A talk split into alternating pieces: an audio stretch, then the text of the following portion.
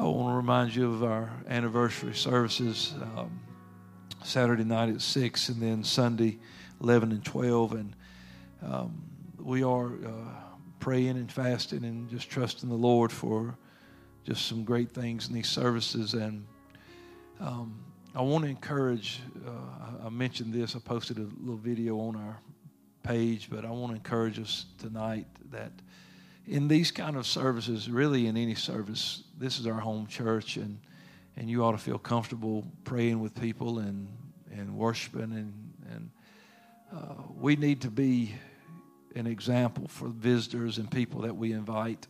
Not we're not on display, and we're not trying to put a show on and say, okay, I got to make sure I do my best because everybody's watching me, kind of thing. That's not what I'm saying.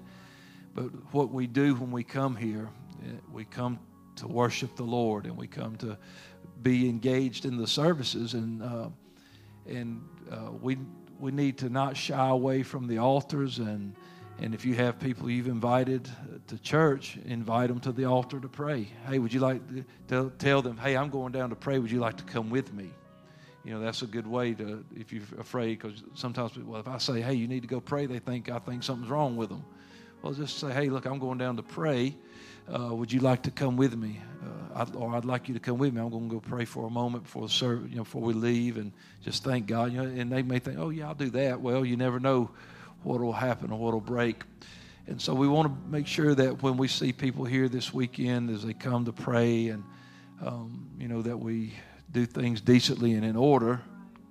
You know, don't stand on a on the head of a first time visitor and pull their bobby pins out. You know, just you know, use common sense and pray for them, pray in faith, and and let's see God move and touch some people.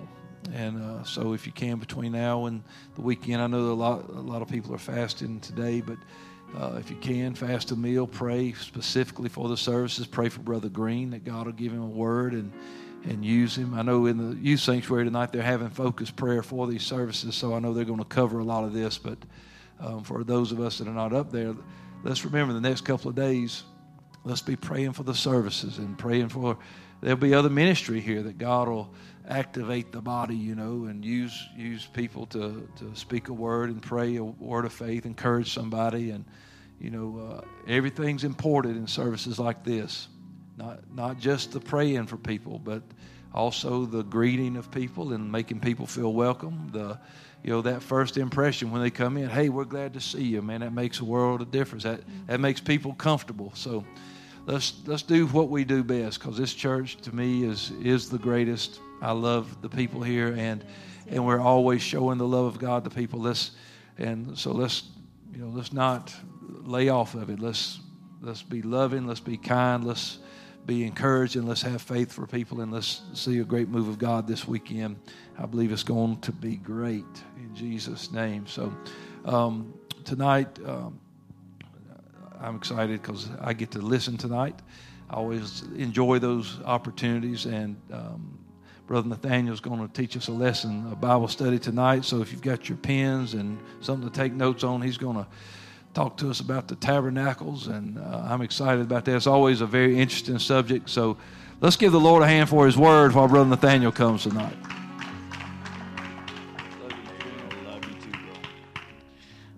Praise the Lord. Um, as Pastor mentioned, I'm going to be covering the three different tabernacles found in the Bible. And then I'm going to be moving on to discussing the seven feasts of the Lord. Um, so at the beginning here, it will be a little bit elementary for anybody that's a seasoned saint, which it looks like everybody here is.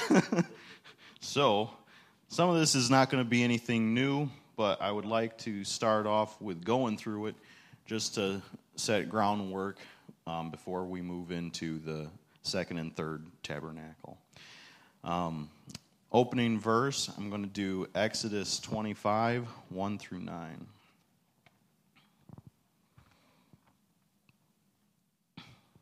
Say amen when you got it.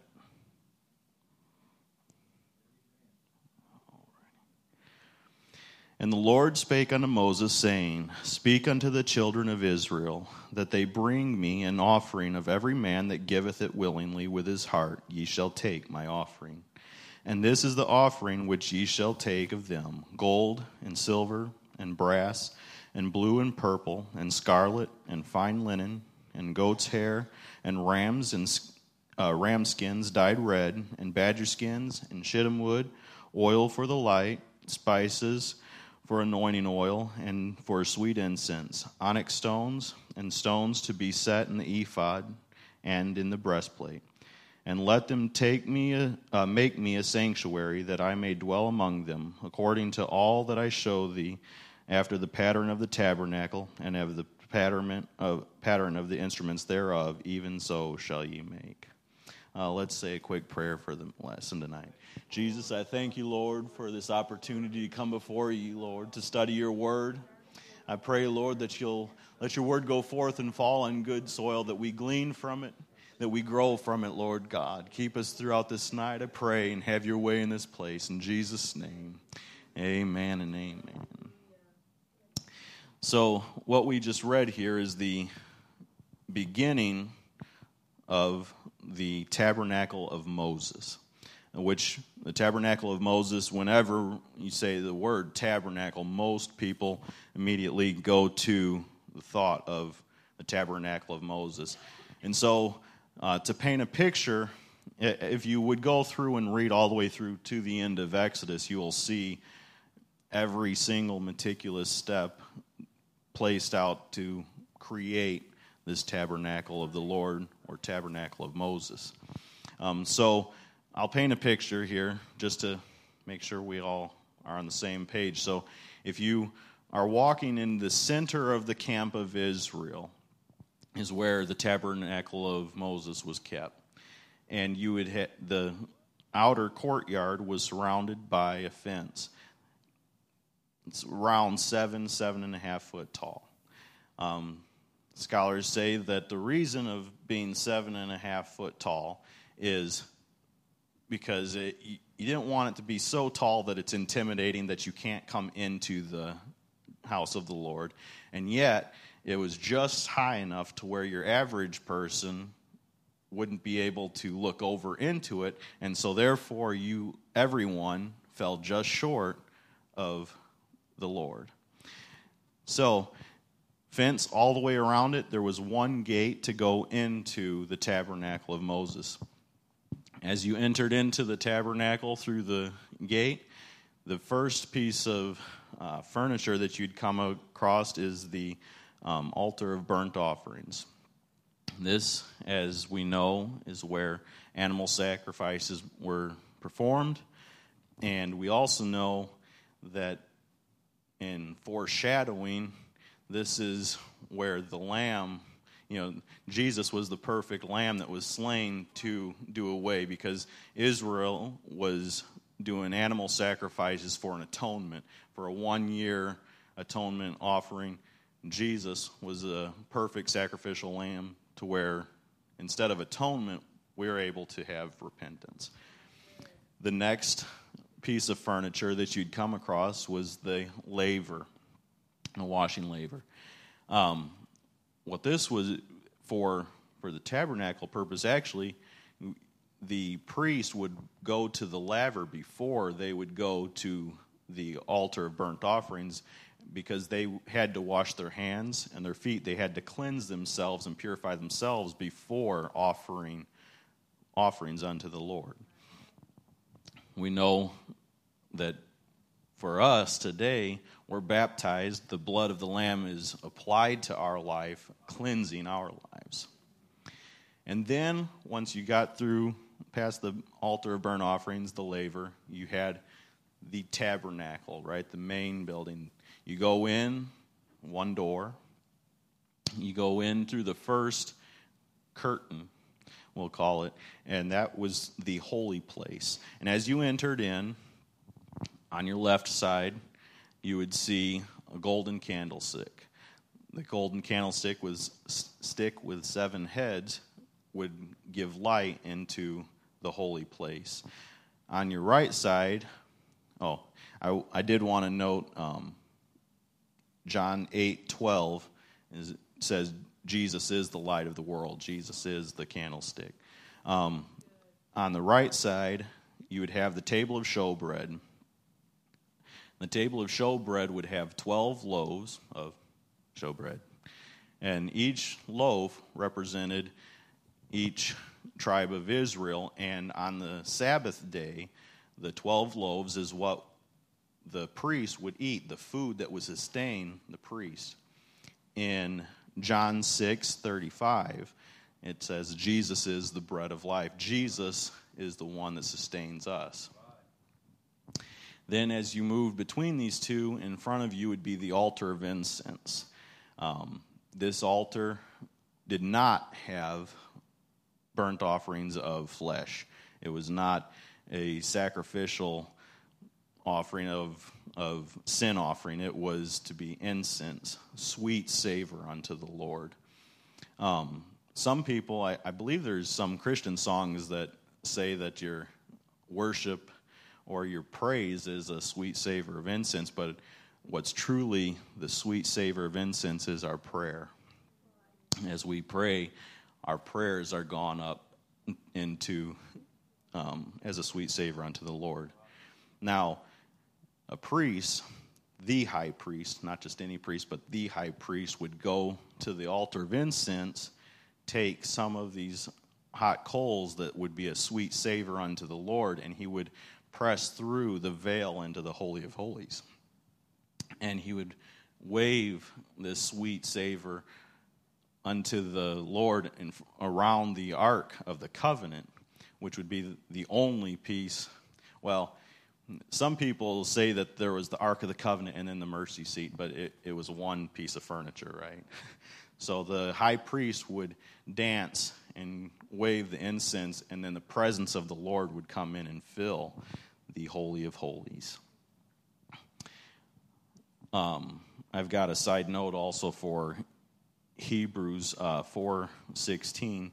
So it, with us, if we apply all the previous um, parts of the tabernacle to our lives, if we apply them to our lives, we can go boldly into the throne of grace that we may obtain mercy, um, which the Ark of the Covenant had the mercy seat.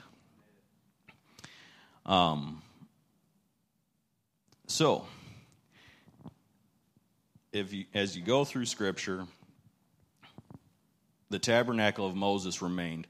They traveled for 40 years in the desert, then they conquered uh, Jericho and got into the promised land, and they put the tabernacle of Moses in the center of Israel.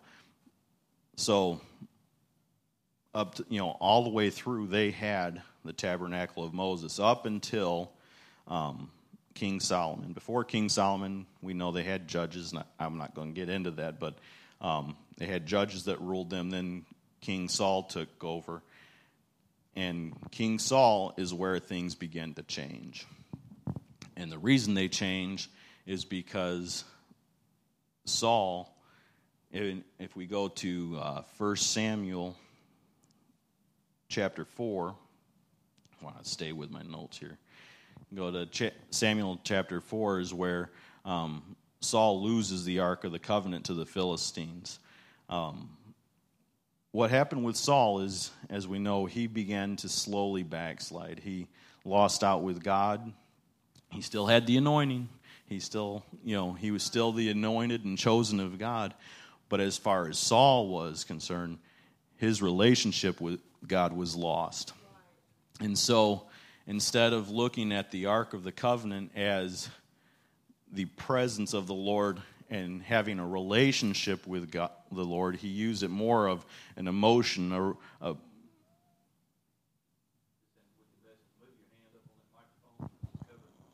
Oh, I got you.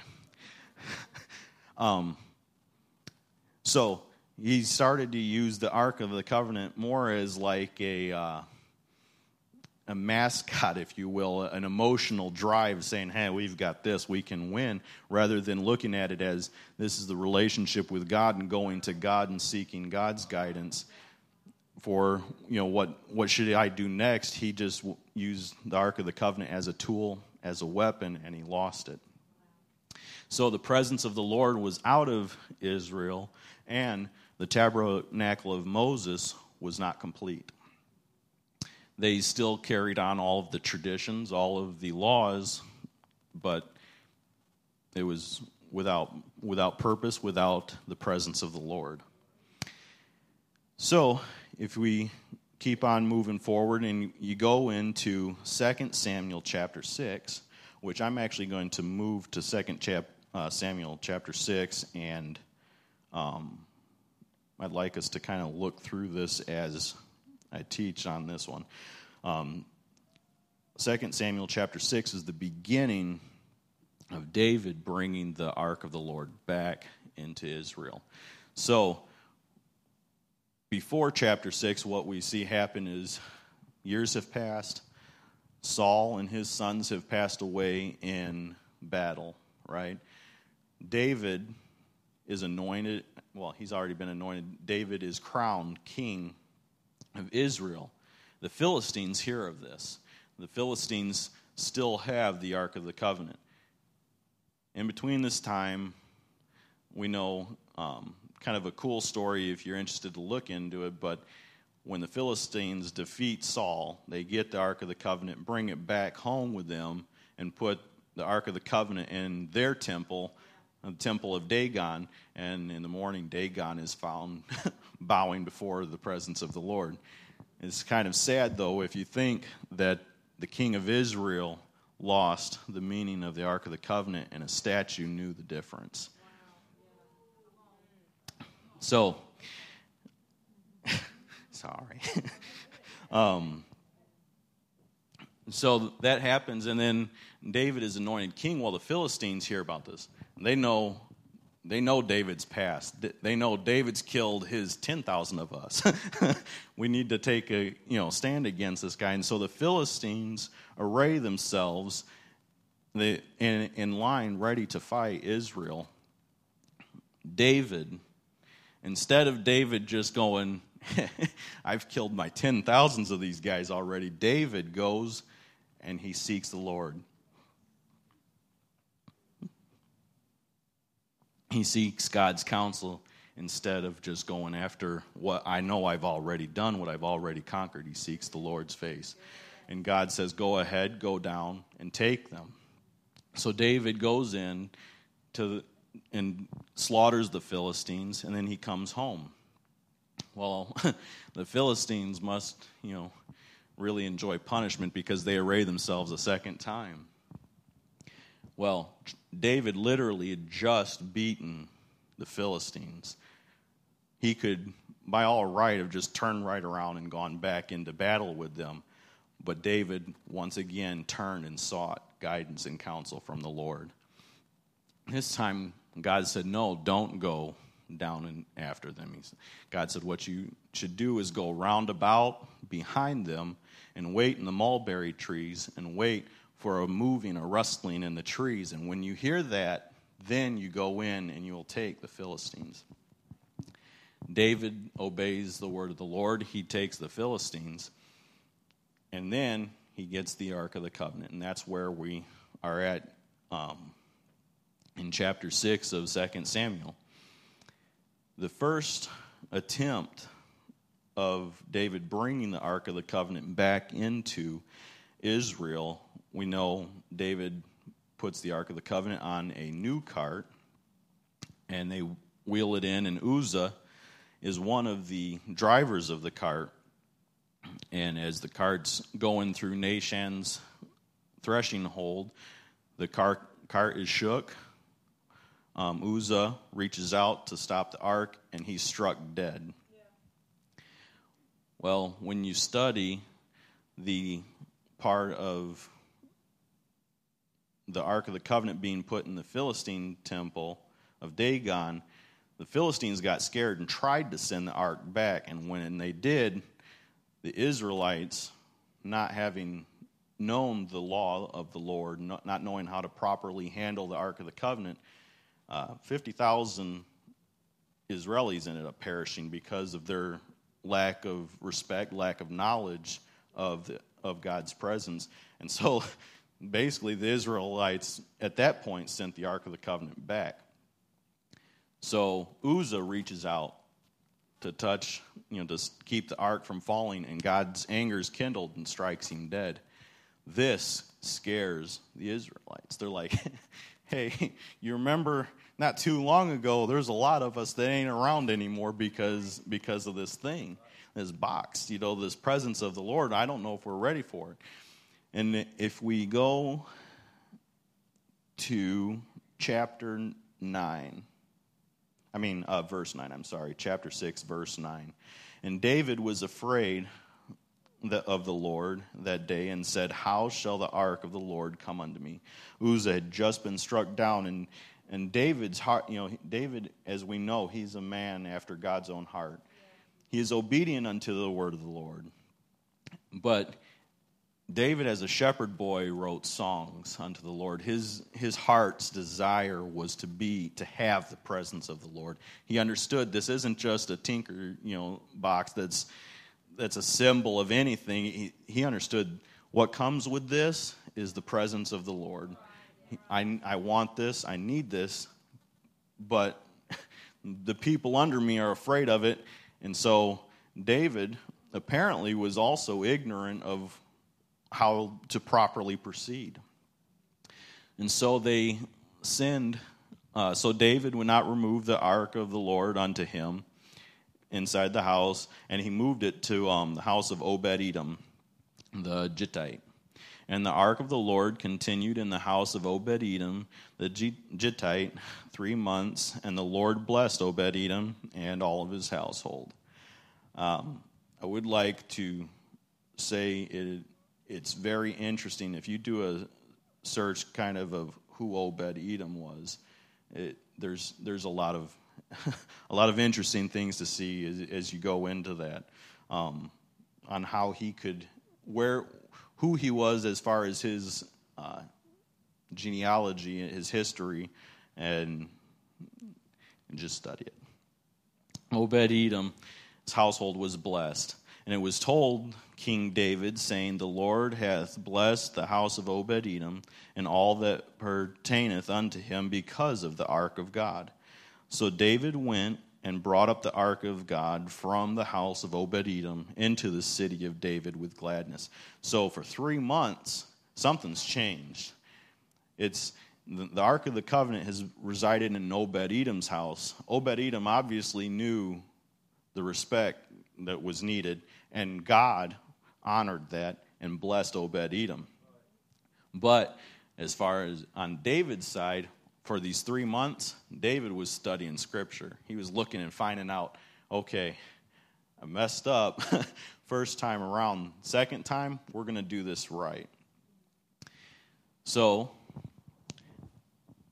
it was told to King David, Obed Edom, and he went down to bring it into the city of David with gladness. Verse 13. And it was so that when they that bare the ark of the Lord had gone six paces, he sacrificed oxen and fatlings. It's no longer in a cart. The priests that are supposed to be carrying the ark are moving the ark. Um, I heard a, a reference in my studies. A guy, one of the, a minister, actually said that the Ark of the Covenant was never meant to be carried by something dead, but it was meant to be carried by something living.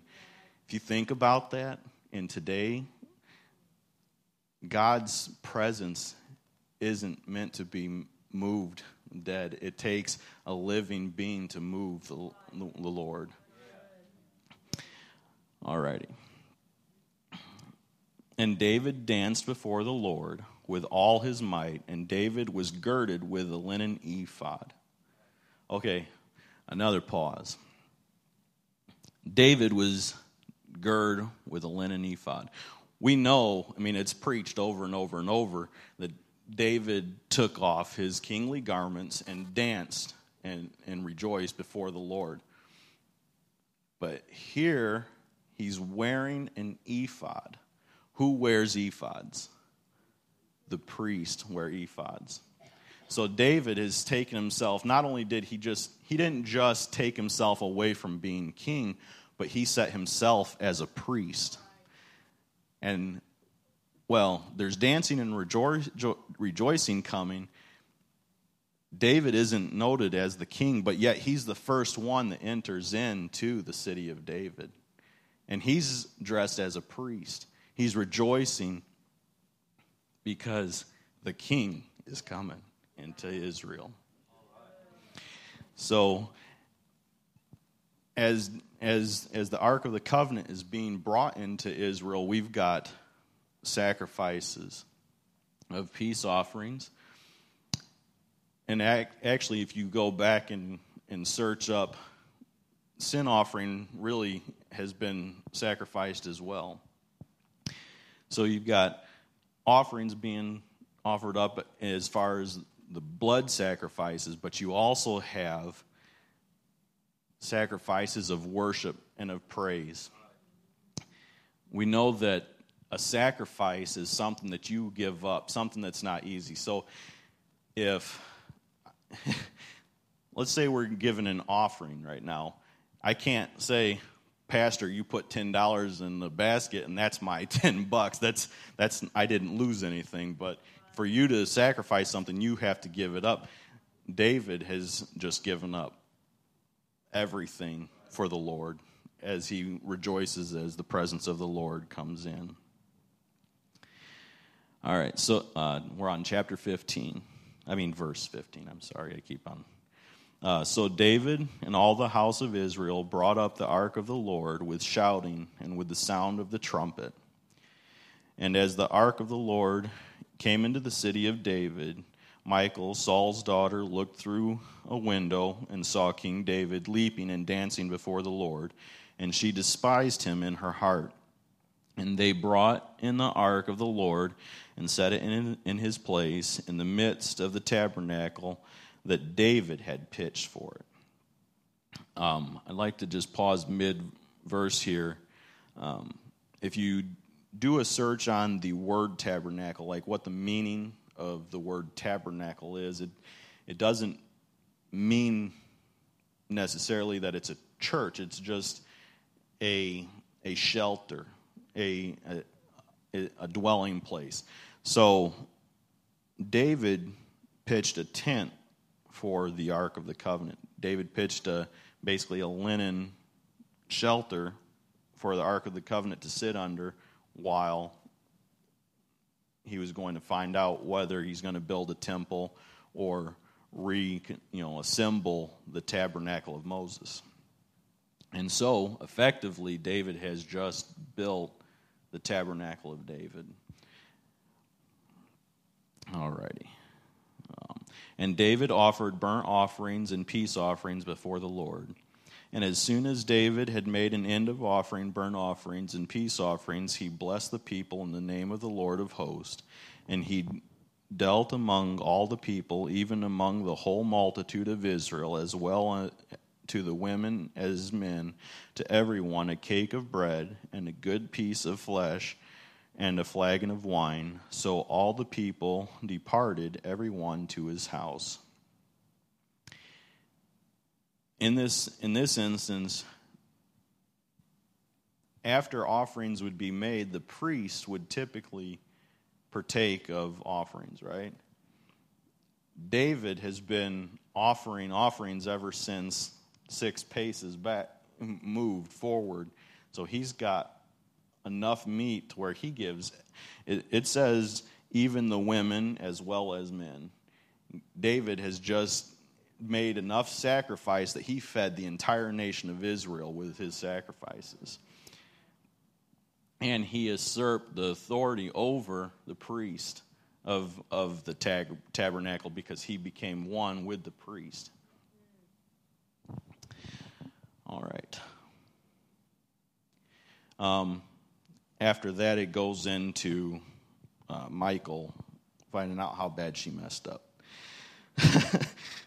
so, to take a step back and just kind of cover what all we looked at here the tabernacle of David, it does not have any of the other furnishings of the tabernacle of Moses. The only thing it has is the Ark of the Covenant. It is also missing a veil. There is nothing between the people and the presence of the Lord. The tabernacle of David also, um, there was music in the tabernacle of David. As they moved in, there was singing and dancing, David leading. But if you go to, um, where did I write it down?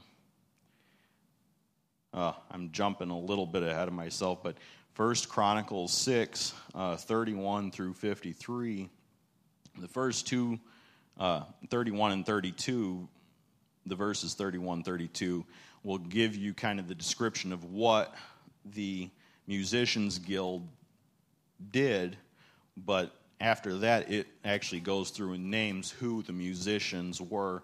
But David charged a section of Israel saying, You're my musicians, you're my music leaders, you will offer up music, praise, and dance unto the Lord continually until we tell you to stop. And so they did.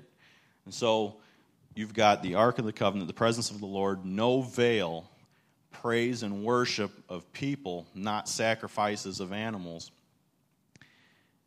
The tabernacle of David was a foreshadowing of what was to come.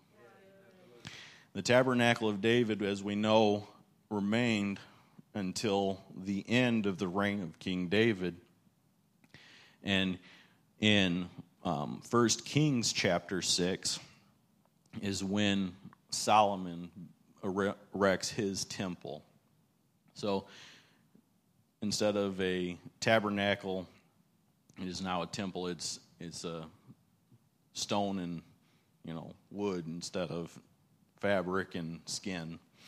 Well, I guess the ark of the, I mean the tabernacle had gold and wood as well, but um, it was it was not a movable building um, the tabernacle of Solomon or temple of Solomon brought back everything from the tabernacle of Moses, all the way from the burnt altar, uh, the offering of altar of burnt offerings, the laver, the holy place, the lamp, showbread, incense, veil, and then enter in Ark of the Covenant, presence of the Lord. And, and after Solomon's temple was erected, the presence of the Lord was once again cut off from anyone other than the high priest to enter in to actually experience the presence of the Lord. Um, the, the tabernacle of Solomon remained all the way through until who knows when the tabernacle of Solomon fell. Or not fell, but was no longer needed. Jesus was crucified. And when Jesus was crucified, the veil was torn top to bottom. And now, in the tearing down of the veil, the presence of the Lord was no longer behind anything. The presence of the Lord was open and available for everybody and if and there's actually three verses um, that uh, or three sections of scripture that allude to the rebuilding of um, the tabernacle of David. Uh, Amos nine eleven, he's prophesying, and then if you go to Acts 15, 16, and seventeen, I save that.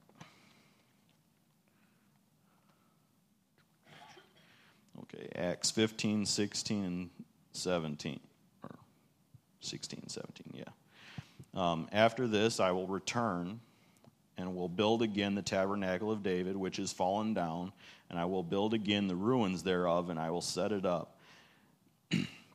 that the residue of men might seek after the Lord, and all the Gentiles upon whom my name is called, saith the Lord, who doth all these things. So thank the Lord for the tabernacle of David, because we wouldn't be sitting here if if it wasn't poured out to Gentiles as well.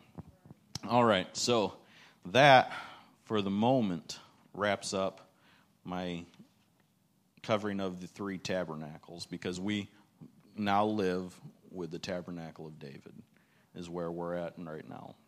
We don't have an ark of the covenant because the presence of the Lord lives within us instead of residing in a single location. I would like to uh, go over the seven feasts of the Lord to wrap this up. Um, it's kind of interesting. I think past, Pastor has mentioned a few times where um, you said for like Sunday service, you like to have confirmation on what to teach or what to preach. You know, God gives you guidance, and then someone unknowingly most of the time will give you confirmation. Well, Tuesday, last Tuesday, Pastor asked me about teaching tonight, and immediately I started thinking about, you know, seeking after God's will of where to go, and I had tabernacle on my mind. Uh, I go and play a sport Tuesday evening, and someone new shows up and I don't know exactly how, but me and this guy ended up alone, away from everybody else, and this guy starts talking to me about the Feast of the Tabernacle. So I was like, I'm going to cover that. I think I might cover that. So the Feast of the Tabernacle. Technically, there's eight feasts of the Lord. Not seven feasts of the tabernacle. Seven feasts of the Lord. There's eight feasts of the Lord, technically. The eighth feast being the Sabbath but the Sabbath is record, like adhered to every single week. It's every seventh day you rest. But the other seven feasts of the Lord are partaken once a year annually. Um, and the feast of the Lord are found in Leviticus 23. I'm not going to go there and read through because we do want to go home sometime tonight. but um, if you go, if you're interested in what exactly happens on each feast, go to Leviticus 23, and that's where you'll start reading the feast of the Lord. So, first feast is the feast of the Passover. It is held the 14th day of the first month of the Jewish calendar, which happens to be right now, April the Passover, um, because we just celebrated Easter. So, to uh, the Passover feast is to commemorate the Passover of the death angel in Egypt, and a male, spotless lamb would be chosen, sacrificed, and the blood of the lamb was applied to the doorpost with a bunch of hyssop.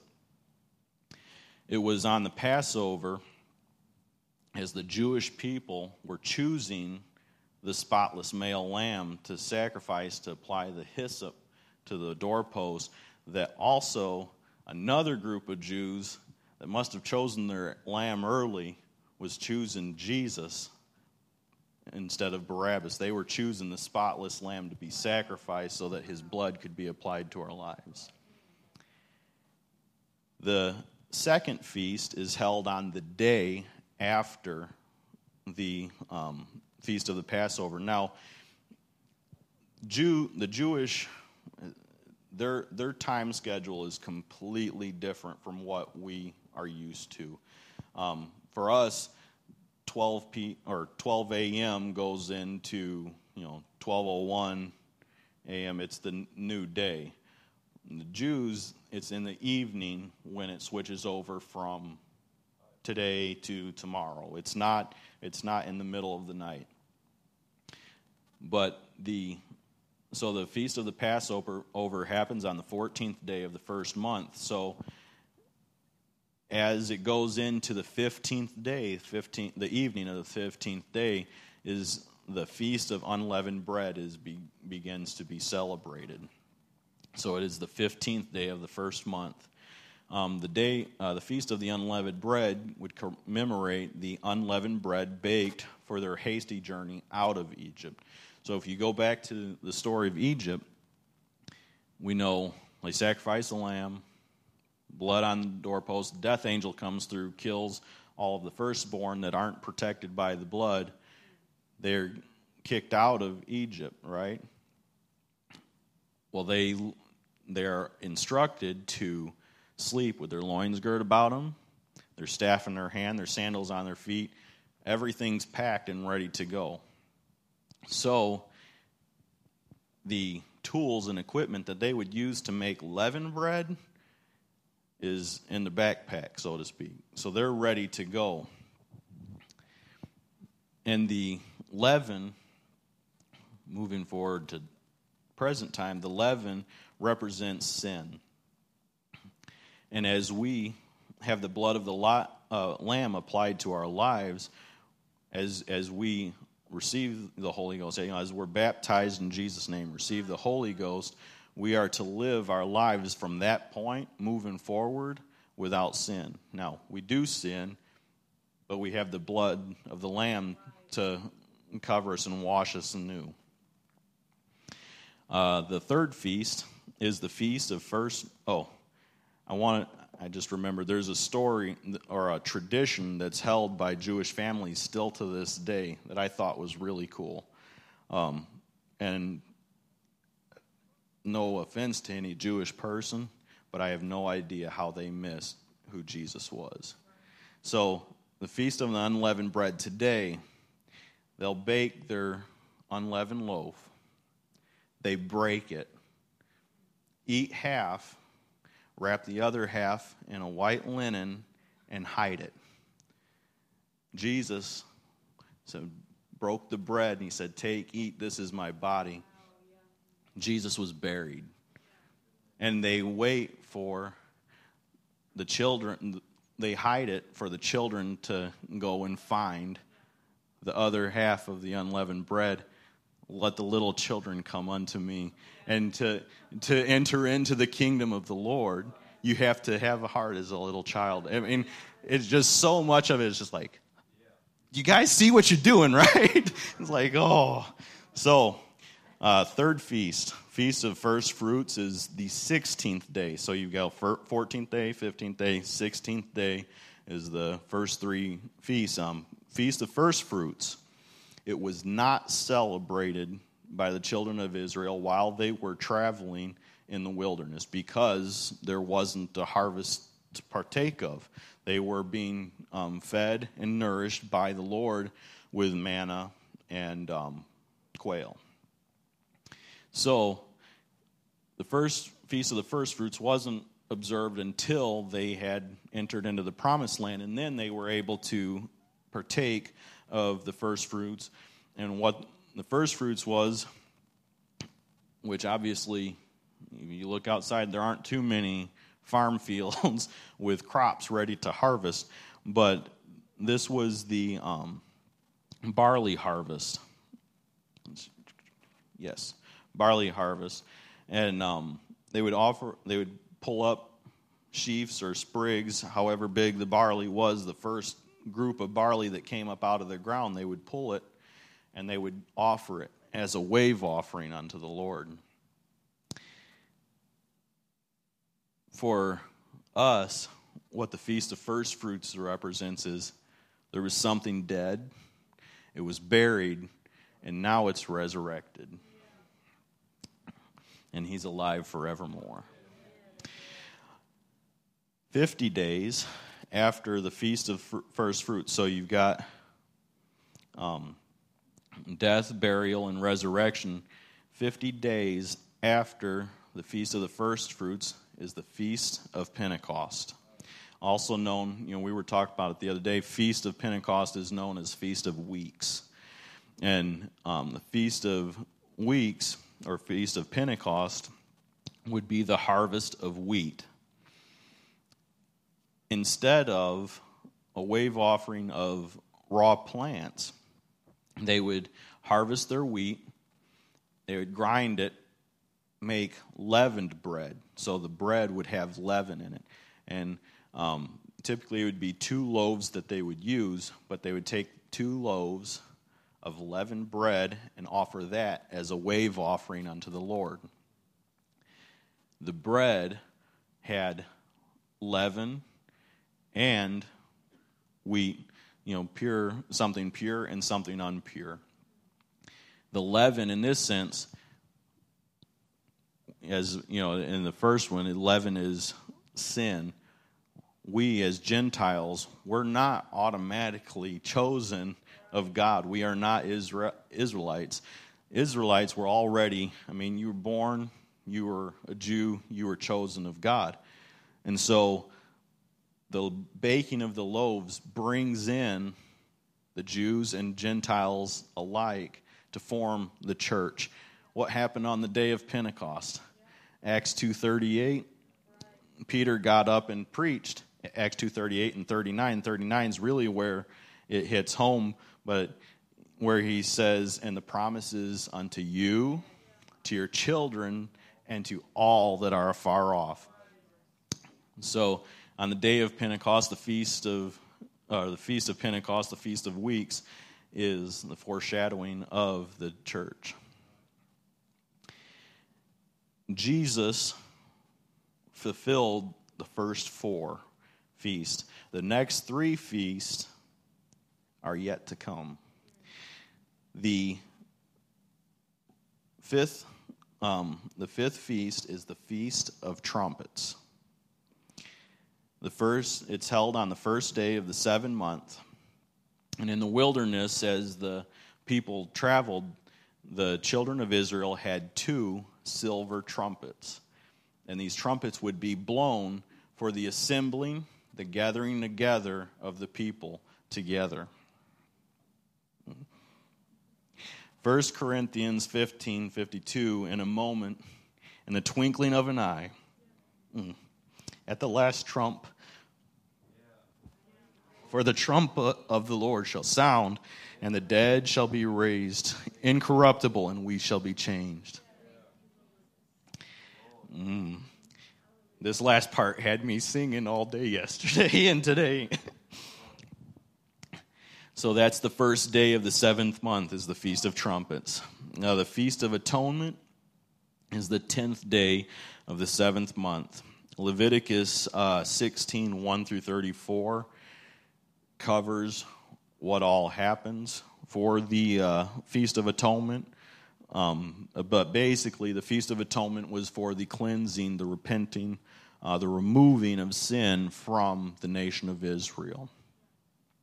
After the rapture of the church, after the Feast of the Trumpets, God is going to cleanse the world and set up his kingdom, his throne. Then the last feast is the Feast of Tabernacles. Hmm. God formed the first tabernacle, the tabernacle of Moses, so that he would have relationship with his people. He moved in with a tabernacle of David, foreshadowing. He moved in the tabernacle of Solomon because he had not been on the earth. The sacrifice had not been made. The tabernacle of David's rebuilt when Jesus pays the price for our sin and salvation is offered unto us. The Feast of Tabernacles was the end of harvest and the end of ingathering for the nation of Israel. It was a celebration of the crop and harvest being fully in the storehouses.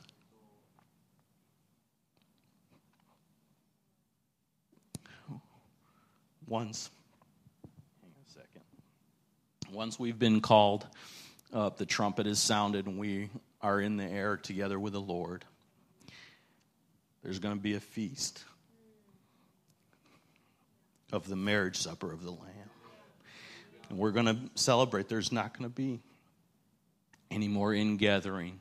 There's not going to be anything else to look forward to other than eternity with the Savior. Um, I had two scriptures left to uh, to kind of close us out tonight. Um, the first one is Hebrews 4 14 and 16.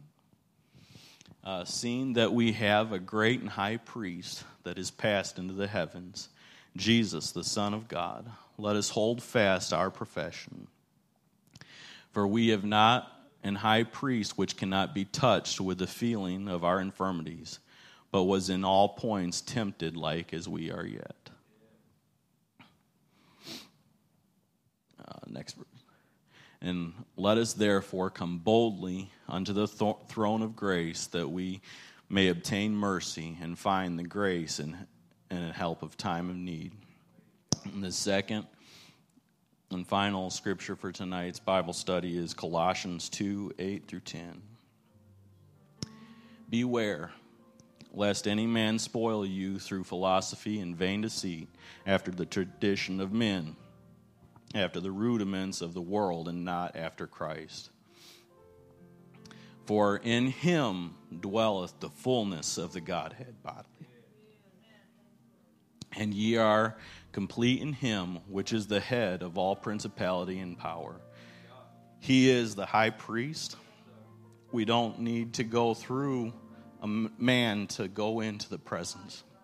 We have direct access and in him is the fullness of the Godhead. He fulfilled every single part of the law. Mm. Let's just pray for a moment.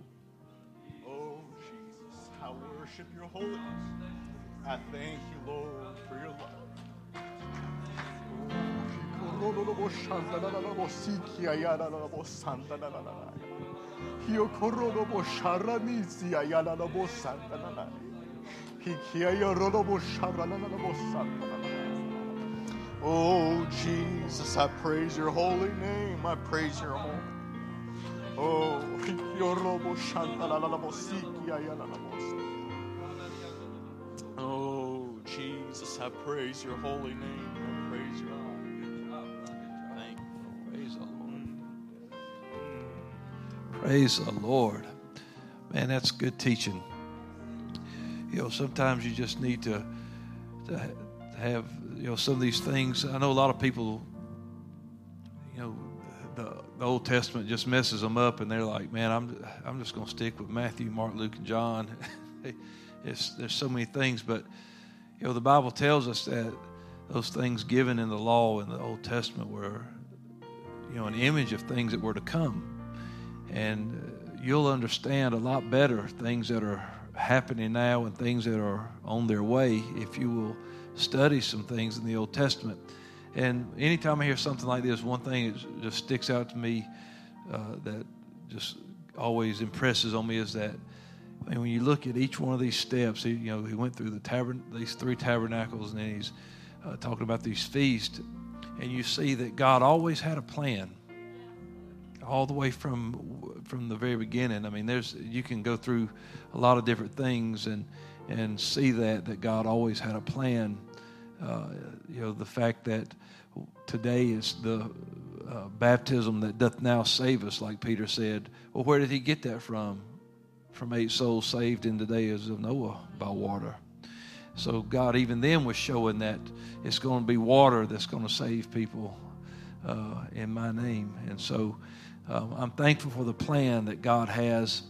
And uh, sometimes it's tough to wrap your brain around it, but if you'll pray and study and seek it, man, God will start opening it up. Like he, like he said, you, it'll make you sing, it'll make you shout, and uh, you'll you'll have church all by yourself uh, when God opens your eyes to some of these things. So, aren't you thankful for the Word of God? The Word is so rich It's so rich. It's, uh, you, you, just can't miss uh, when you dive into that word. You're going to find something great for it. Good word tonight, my brother. Good teaching. Good teaching. Good stuff. Praise the Lord. Thank you for being in service tonight. And, and don't forget to be looking forward and praying for uh, the services on uh, Saturday and Sunday. We're going to have a great time in the Lord. And uh, if you're going to ladies' conference any night, I know my wife's going. If anybody else is going, we're praying that y'all have a great time and just tear that campground up with the Holy Ghost and Uh, we're going to have great church on this weekend. So, a busy week, a good week. It's great to serve the Lord. You're dismissed in Jesus' name. God bless you.